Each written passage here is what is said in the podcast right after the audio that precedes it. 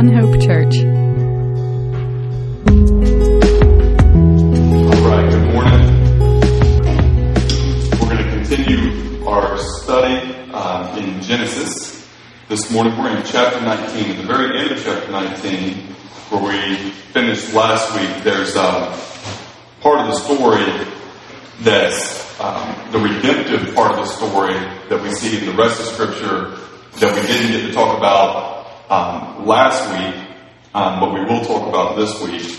Um, and so before we go to, again in, in prayer and get really rolling in the message, um, you know, want to just give a reminder from last week. Last week we ended the lesson with the warning about the impact of prevailing culture. We saw the impact of the prevailing culture um, on Lot and particularly um, on his daughters.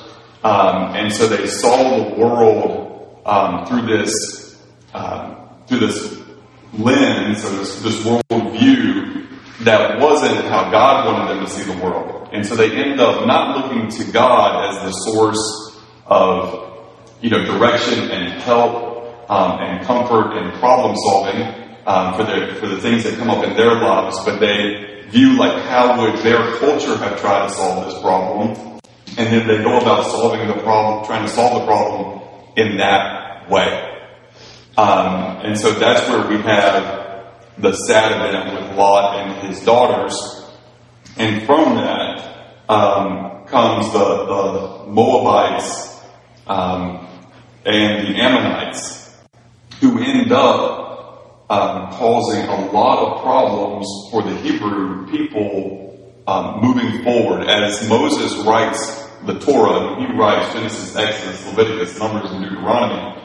By the time he is writing that, the Moabites um, have caused all sorts of trouble um, for um, the Hebrews.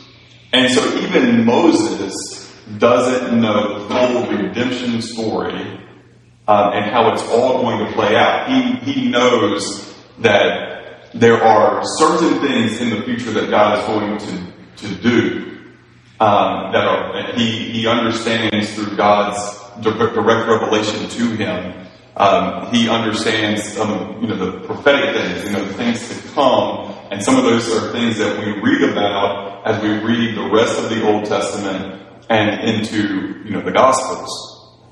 But he doesn't know the details of all, how all that plays out, and he certainly doesn't know the role um, of a particular Moabite woman um, in the redemption story of God. And so we're going to talk about that um, some this this morning. But do want to just give us a reminder from last week because we kind of we, we left last week with a charge to ourselves to make sure that we are seeking wisdom and discernment and that we have a standard for what we are putting into our minds, into our hearts, and that standard is from Philippians 4 8 Finally, brethren, brethren, whatever things are true, whatever things are noble, whatever things are just, whatever things are pure, whatever things are lovely, whatever things are good report, if there is any virtue, and if there is anything praiseworthy, meditate on these things. Well, folks, you know, we can only meditate on what we've taken in. You see, biblical meditation is completely contrary or, or, or absolutely different from the type of meditation that's talked about today where you're trying to, to empty yourself. You know, people are trying to empty themselves. Well, th- that doesn't really work, you know, either because people are going to be filled with something and they're going to be filled with certain ideas and ethics and morals and principles in life that they are going to live by to a certain degree. You know, to be faithful to those things or are less faithful to those things. Um, but this idea of just emptying yourself isn't biblical meditation. Being biblical meditation is being filled with the truth of God and meditating a, a serious, um, continuous pondering of thought, of giving time and space to think about those things. But we can only think about those things if that is, if our inputs are actually what is true and noble and just and pure and lovely and good report, things that are virtuous, things that are praiseworthy. Because you see, if we're putting in the garbage and then we're putting a little bit of the Word of God in, what wins out? You know, if you put a whole, like, I mean, it's kind of like this. If you even just think about the human human body, you know, if you if you have, you know, boxes of donuts and you've got a little bit of salad, which one's impacting? And, and that's your, you know, that's what you're eating every day. You know, like I'm to eat a couple boxes of donuts, I'm to eat a little salad. Well, which one is winning in, in your body? You know, the, the, the large quantity of the donuts are to counteract and overcome that little bit of, of salad. So the, the more healthy food you had, then you could counteract if you had, you know, some dessert, right? At the, at the end of the day. And I'm a dessert, you know, I'm a dessert person. I come from a dessert family. But, you know, we have to understand, like, there's proportions, right? And, and there's what we should be focused on is the majority of what we eat and the minority. Now, the illustration breaks down a little bit because we shouldn't willfully be putting any garbage into our, our minds, you know, hearts, our souls. You know, we shouldn't be like, oh, I want that. A certain amount of it is just going to come through the fact that we live in a broken and fallen world. But we shouldn't be signing up for it um, and saying, oh, give me more of that. What, what believers need today, I mean, um, we, we have a desperate need for wisdom and for discernment. We have a desperate need for godly wisdom and for discernment and to know what is right and wrong and how to, to parse it because you see, our will will, will tell us that that box of donuts is what's good for us. It'll actually tell us that that's the healthy food. And that's what we should consume. You see, culture is super impactful. You see, your culture dictates, you know, what language you speak, but then even what words you use in language and how those, you know, words are used. Um, think about it. When I was younger, you know, the word cool became a very big word. That's cool. That's not cool. Oh, cool. You know, everything cool. Nobody went up and said, oh, that's warm. You'd have been like, what are you, what are you talking about? you know, everybody said that's cool because we, you know, we had been collectively influenced by our culture that that's the word we're going to, to describe certain things. We're not going to use the word warm for that. You'd be an outsider. That'd be pretty weird. That dude always says warm. That's really strange.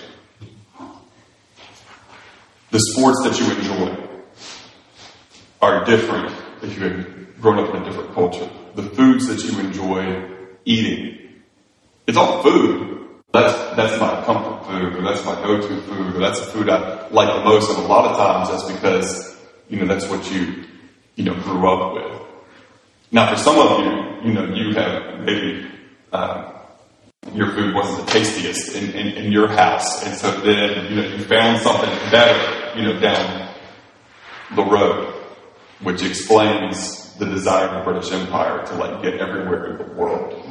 Okay? It's because it was just really a desperate search for better tasting food. Um, sorry, I had to, go there this, this morning. That's, that's mostly a joke. Um, anyway, uh, you know, that's, but, but we're influenced by the culture that we're in. And so what our culture, it, it doesn't just affect those type of things. It also affects what we view as right and wrong. What we view as good and as evil. Well, folks, we have to be really careful that our standard of what is right and wrong and our standard of what good is evil does not come for us from our world, but from God. And from God's standard that He gave us in scripture. And that that's all we can go by because that's the unchanging word of God where our cultures, or even, even today, our cultures are going to be wildly different on what things are right and wrong from the United States to the Middle East to Asia to Africa to South America. You know, in any, you're going to find things And, and in certain places, things are going to line up on certain issues more with God's perspective, on another thing, things less than. But we don't want to have that to be the dictating um, point for how we view what is right and what is wrong, from what is wise and what is foolish, from what is good according to God and what is good according to the world. So we have to be discerning. And we have to remember that the enemy will always dress up the lies and will even use bits of truth to make it more difficult for us to parse out those things and to understand those things and say yes or no. Finally, brother, whatever things are true, whatever things are noble, whatever things are just, whatever things are pure or lovely or good report, if there is any virtue or anything praiseworthy, meditate on these things. Let's pray. Heavenly Father, we come to you now as we look more into your word and we are reminded of your great redemption story through um, Moabite woman Ruth. We are blessed and we are thankful that God, you bring out you can bring out such beauty from ashes. You can bring life from death. Lord, you can work and do amazing and wonderful things, and we are so blessed and so thankful. And we thank you this morning, Jesus, that you went to the cross on our behalf. And we pray these things and ask these things in your precious name. Amen.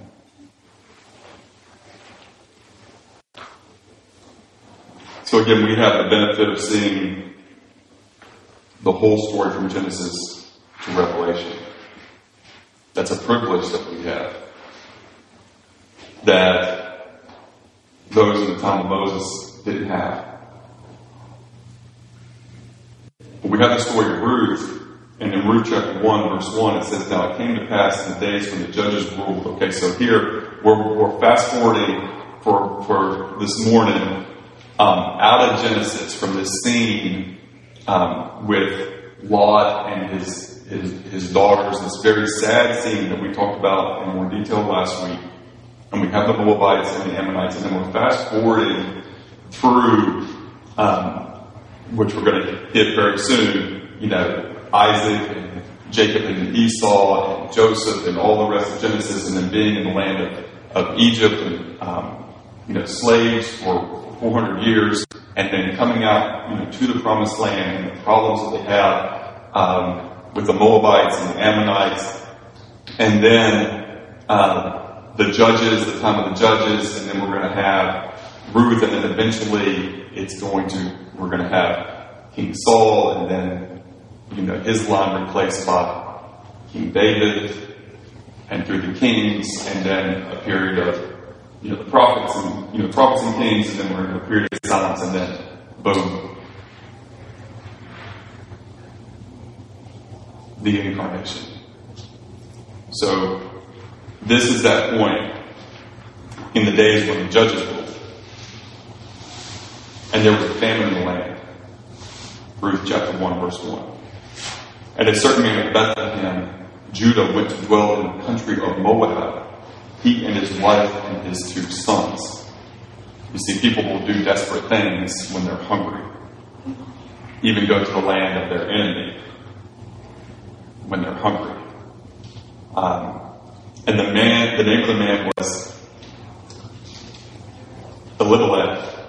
The name of his wife was Naomi, and the names of his two sons were Mahlon and Chilion, Ephrathites of Bethlehem, Judah. And they went to the country of Moab and remained there. And Elimelech, Naomi's husband, died, and she was left and her two sons. Now they took two, they took wives of the women of Moab. The name of one was Orpah, and the name of the other was Ruth. And they dwelt there about ten years. Then both Mahlon and Chilion also died. So the woman survived her two sons and her husband. No woman no mother, even wants to survive her husband and especially That, that, that part's, you know, one's going to go first, right? But no mom wants to go before her children. She doesn't want to go before her sons, but the sons die first. Verse 6 And she arose with her daughters in law that she might return from the country of Moab, for she heard um, in the country of Moab that the Lord had visited his people by giving them bread. So, okay, the famine is back in, in Judah is done. And they went on their they went on the way to return to the land of Judah, and Naomi said to her two daughters-in-law, Go, return each to your mother's house. The Lord deal kindly with you if you has dealt with the dead and with me. The Lord grant that you may find rest, each in the house of her husband. So Naomi's advice is go back to your homes and then, you know, go back to your families and then remarry. You know, you are still young. You can still, you know, kind of have the life that you hoped you would have. Don't come back with me. So she kissed them, and they lifted up their voices and wept. And they said to her, Surely we will return with you to your people. But Naomi said, Turn back, my daughters. Why will you go with me? Are there still sons in my womb that may be your husbands? Turn back, my daughters. Go, for I am too old to have a husband. But should say I have hope if I should have a husband tonight and also bear sons. Would you wait for them to be grown? Would you restrain yourselves from having husbands? No, my, my daughters, for it grieves me very much for your sakes that the hand of the Lord has gone out against me. And that's her perspective, right? Then they lifted up their voices and wept again, and Orpah kissed her mother in law, but Ruth clung to her. And she said, Look, your sister in law has gone back to her people and to her gods. Return after your sister in law. So even a person that is godly can give very ungodly advice when they're in distress because Naomi views it as, you know, God has not been favorable to her because of the pain that she's endured, instead of looking to God to be her comfort, she's a bit bitter, you know, about the situation. And we understand that. We understand it in her humanity, but it doesn't make it the right choice. And in that, she gives very bad advice because she should have been saying, Come with me to my land so you can learn more about, you know, she's worried about these physical things, about, you know, you're going to have a husband and children and all that. But the bigger issue is, it should have been, hey, I can't promise you that you'll have a husband and children and family, but I can promise you, you come back to the land of Judah with me, you can learn more about the true and living God. You can learn more about Yahweh. But instead, she gives us really terrible advice, which is go back to your gods. It's a low point in her life and in her faith.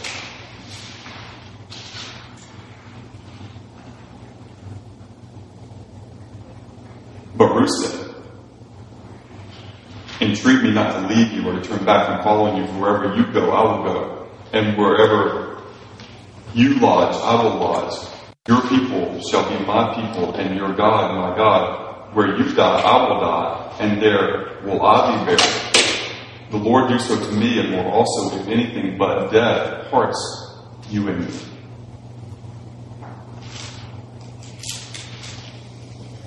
When Naomi saw that Ruth was determined to go with her, she stopped speaking to her. Now the two of them went until they came to Bethlehem.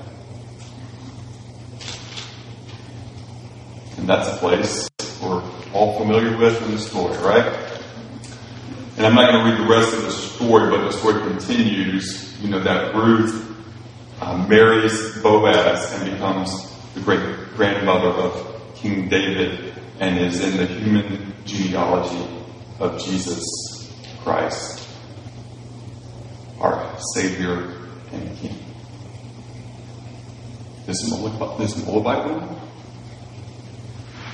You see, for the, for the Hebrews, the Israelites, who the people of Moab have been their enemies, and there have been so many troubles and battles, wars, to think that God would use a Moabite woman as key to the redemption story for the entire human race. It's, a, it's again, it goes back to the promise of Abraham that in his seed all the families of the earth would be blessed, and that um, even someone in a, in a people that was adamantly opposed to God and lived wickedly as a whole there's still the opportunity for individuals to say, no, I want, I want the real I want the true and living God.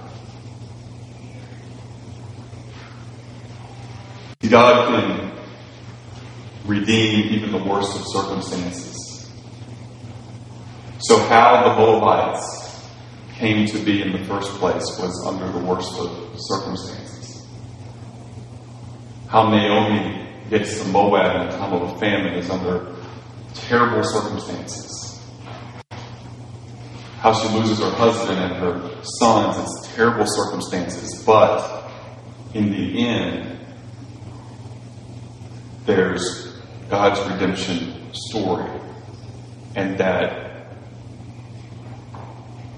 we are blessed because of the faith of a Moabite woman long, long ago. How cool is that? How awesome is that? And these sort of things are still happening today. That God redeems out of terrible circumstances. And, you know, I'm careful this morning how I talk about the story um, with Lot and his daughters. I'm careful how I talk about uh, the story I'm about to share with you because we have young years you know, um, among us and online, and I always want to be um, conscious of that and, and uh, uh, of that. Um, but I wanted to to share a story, a modern story, a recent story um, of an example of, of how God can redeem things out of the worst of circumstances for His glory and for His honor and to be a blessing to many people. So, um, I wanted to tell you a story of Henry Bomberger and his adopted son, um, Ryan. And using largely Ryan's words to describe um, to describe the story. Because Henry was not Ryan's biological father. Um, he, he and his wife adopted Ryan. And Ryan was conceived in what we would all agree are about the worst possible circumstances to be conceived. Um, he was conceived in such a way that any, even many people who are pro-life would say, well, it's okay to get rid of that one. Um, but his mother was courageous, um, and she did not, um, but knew that it would be um, under the, I think her age and circumstances that it would be best um, to put her child up for adoption. And so Henry Bomberger and his wife adopted um, Ryan. And so he writes, he says, last Friday, January the 22nd, was the most painful day of my life. I lost the most incredible man I ever knew, my dad. I tried to articulate some of my thoughts. Because my dad always said, rejoice in the Lord always. And again, I say, rejoice. So I rejoice that this morning at 6.23 a.m., having gained a beautiful soul who loved Jesus and people with his whole heart. Henry Bomberger was a man who embodied what it means to be a man of God. Today, a man who exemplified what it means um, to be pro-life. A father who adopted and loved 13 children. Few of those of his children were biological, but most were adopted. He, today my father met the father to the fatherless. Henry Bomberger is not a name anyone will see in news articles or in history books. but his impact in this world has and will cause the most beautiful reverberations for generations. He was loved by everyone who knew him, especially his family. He modeled so beautifully how a husband loves and cares for his wife. He was a champion to those of us wrongly labeled unwanted. He was a humble hero to those who were hurting. He was proof for those who wanted to know that God is real. After 12 years of fighting Parkinson's, he is finally healed. I love you, Dad, more than words can ever express. This week, um, he wrote this part later, this week my family and I celebrated his remarkable life. He was a man who loved so deeply and was so deeply loved. Though his body was put in the ground, his legacy lives on. My dad chose to be the father to children that other men abandoned. He rescued us. He didn't see the world through a broken filter. He saw each of us through God's breakthrough filter. Henry Van Bomberger saw beautiful possibility in each one of us, sacrificing himself in so many ways so that we could walk into the destiny emblazoned on our lives. My mom and dad shattered the myth of the unlimited child, and with each struggle, each joy, each son and daughter, they proved there is no such thing as unwanted. I don't look like my dad. My skin is brown. His was off white. I was adopted and loved. In fact, I was the first one adopted. It obviously went well, as each year a new flavor was added to the family. My siblings were all different shades with various heartbreaking backstories, including how I was conceived. That never kept my dad from calling me his own. He embraced each of our stories with all of the unexpected twists and turns with open arms and helped to change our narratives. He taught me what grace looks and feels like. My dad's devotion to us showed so clearly that it's not blood that binds us, it's not color, it's love. And he loved us unconditionally. He was soft spoken but carried a profound power within him. His faith spoke loudly. Everyone who knew him knew that he wasn't just someone who believed in God, but he lived it out with integrity. My dad was the same person at home as he was in public. His genuineness, his compassion, his generosity, and his passion to serve others made him a beloved leader in the community. I'll never forget seeing my dad as the owner of a retail store with nearly 200 employees sweeping the floor, shoveling the ice, or making coffee. There was no task beneath him. It's just one of the many things that endeared his employees to him and what taught each Bomberger kid a valuable work ethic. Henry Bomberger was a man who loved to laugh. If you chose to raise 13, 13 teenagers, you'd have to laugh too. He found the humor in everything, and sometimes he enjoyed the shock of saying unexpected just to get your attention. I really missed that laugh. Whether it was pummeling us in tennis, swimming in the local pool until the lights came on at night, taking us on bike rides on those country roads, or sitting and worshiping with us in church, my dad never missed a moment to let us know that we were loved. In a culture that tries to pretend that dads are optional, in my life was evidence that a dad is irreplaceable. He is the reason why I'm the husband and father that I am today, also to multiple adopted children and biology. He is the reason that I see God the Father as a God, as a good and loving Father. His passion for the Bible, which became mine as well, is why I know that I will see Him again. The world doesn't know what it truly lost a few days ago, but I do. Henry Bomberger made the world a better and kinder and more forgiving place. This is a legacy I'm so honored to carry. And our God is filled about redemption and, and seeing lives change and bringing out of the ashes beauty, you know, bringing out of the brokenness and, and making whole um, in Jesus. And you know, the scripture tells us that when we come to Christ, He makes us a new creation. All things are passed away, and total things have become new. So, you know, so regardless of whether our backstory was really hard and full of all sorts of pain, or it was relatively easy and good and calm and peaceful, regardless, if we're followers of Jesus, that's not our identity. Our identity is in the Lord. first and foremost. The other things are key elements. They are important and they do shape many things about us, not eliminating that. But what really matters is that we're part of the family of God, that God has made us in creation in Jesus, and that we have purpose and power in life.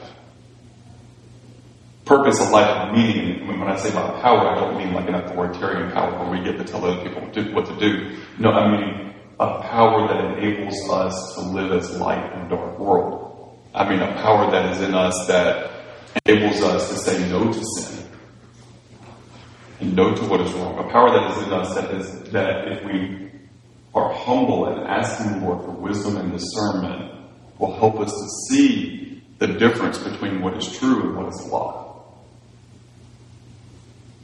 No matter how dressed up that lie might be to appear as good. Remember, even the enemy himself masquerades as an angel of light. That's why discernment, wisdom are so important for believers because the enemy a lot of times, you know, it depends on, on the purpose of the, the audience.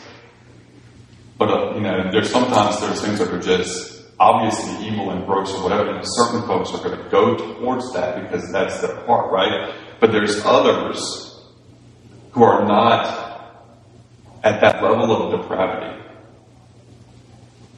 So to them, the enemy uses tricks of things appearing to be good, using bait and switch and using things that appear to be light, but are really a bug's zapper. Remember the scene in one of my favorite movies that's got a lot of good things in it, but a, a, bug's life, and there's one little bug that's going, you know, toward the bug zapper, and um, there's another one that said, "Don't go near the light." And then the one that's going toward the light goes, but it's so beautiful.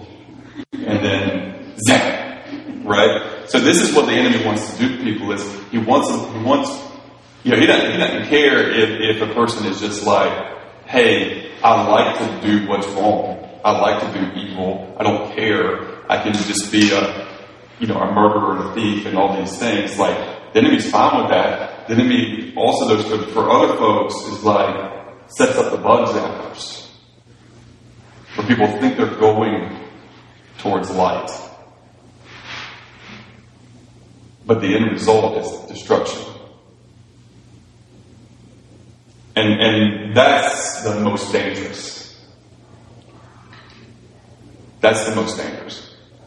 And even those who are believers don't think that we can't be tricked we can still be tricked. We can still, as Naomi illustrated, can still give bad advice. Can still believe that advice is the right thing to give. See, Naomi didn't have malice when she told Ruth and, and Orpah to, you know, go back to your homes and to your God. She she thought she was loving them. She wasn't like, oh, I hate your guts and I don't want you with me. No, she loved them deeply. And she was convinced in her state of spiritual darkness in her heart that the advice that she was giving them was what was best for her daughter-in-law's lives. It was out of love. She was willing to be lonely even, to go back alone. Remember, this has been her family for like 10 years. And she's going to go back look back the full ten years, but she's gonna, but she, she's known. I mean, they are her family, and she's going to go back alone. So she thinks she's loving them when she gives advice. It's not out of malice, but it still lacks wisdom and discernment because it's not seeking God's way. It's seeking what do we think is the best thing to do here? What's the best thing in this situation?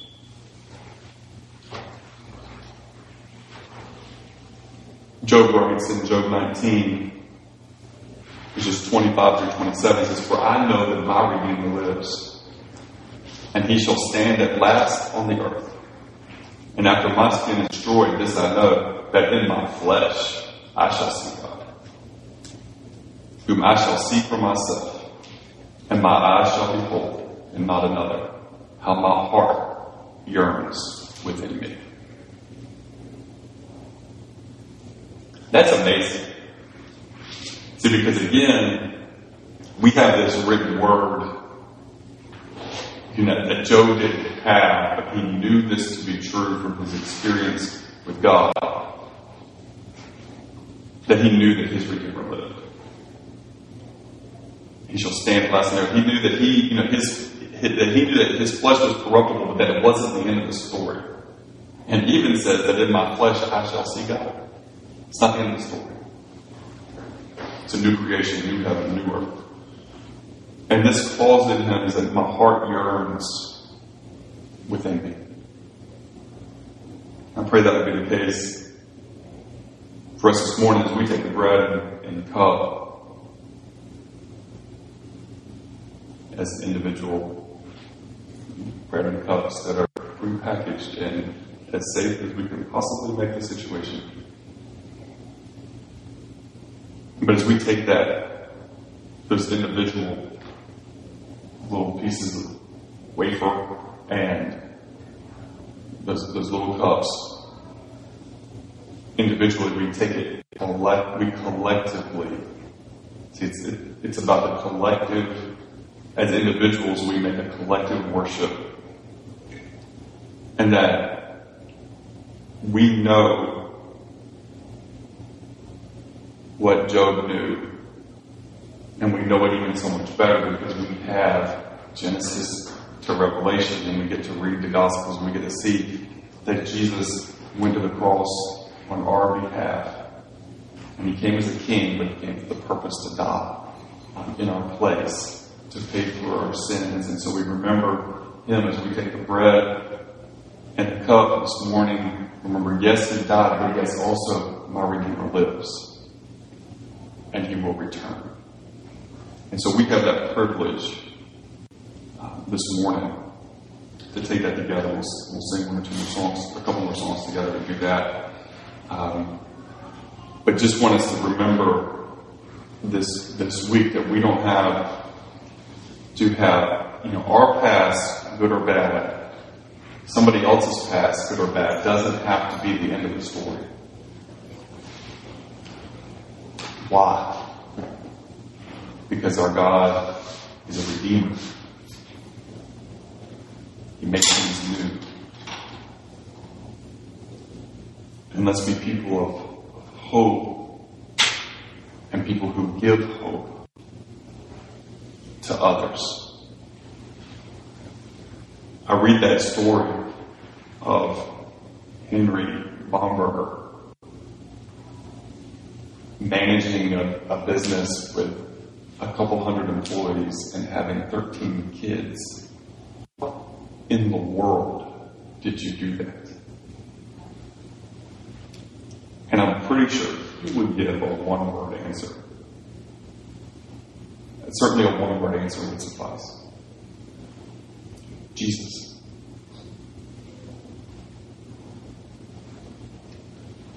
And may that be our perspective as well. Let's pray.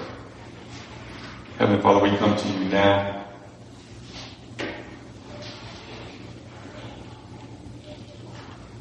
And we thank you for your word, and we thank you that you're a God of redemption who still redeems people today.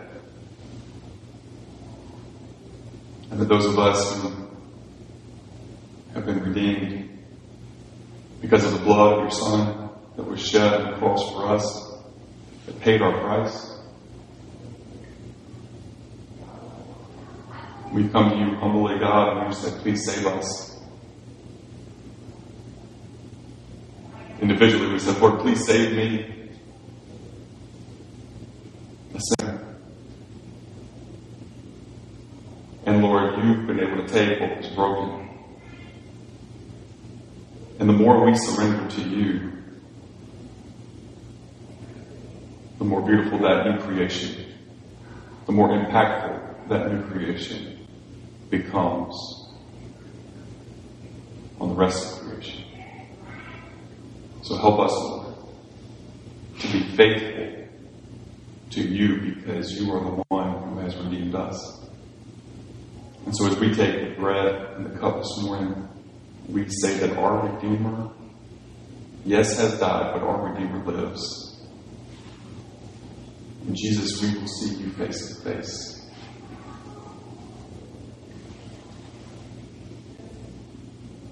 We will fall at your feet. And thank you, Jesus, that we don't have to wait to the other side. But even this morning, we can fall at your feet and worship and praise you, our holy Savior and King. Help us to do so. Bend our hearts before you, Lord, we pray. In your name, Jesus.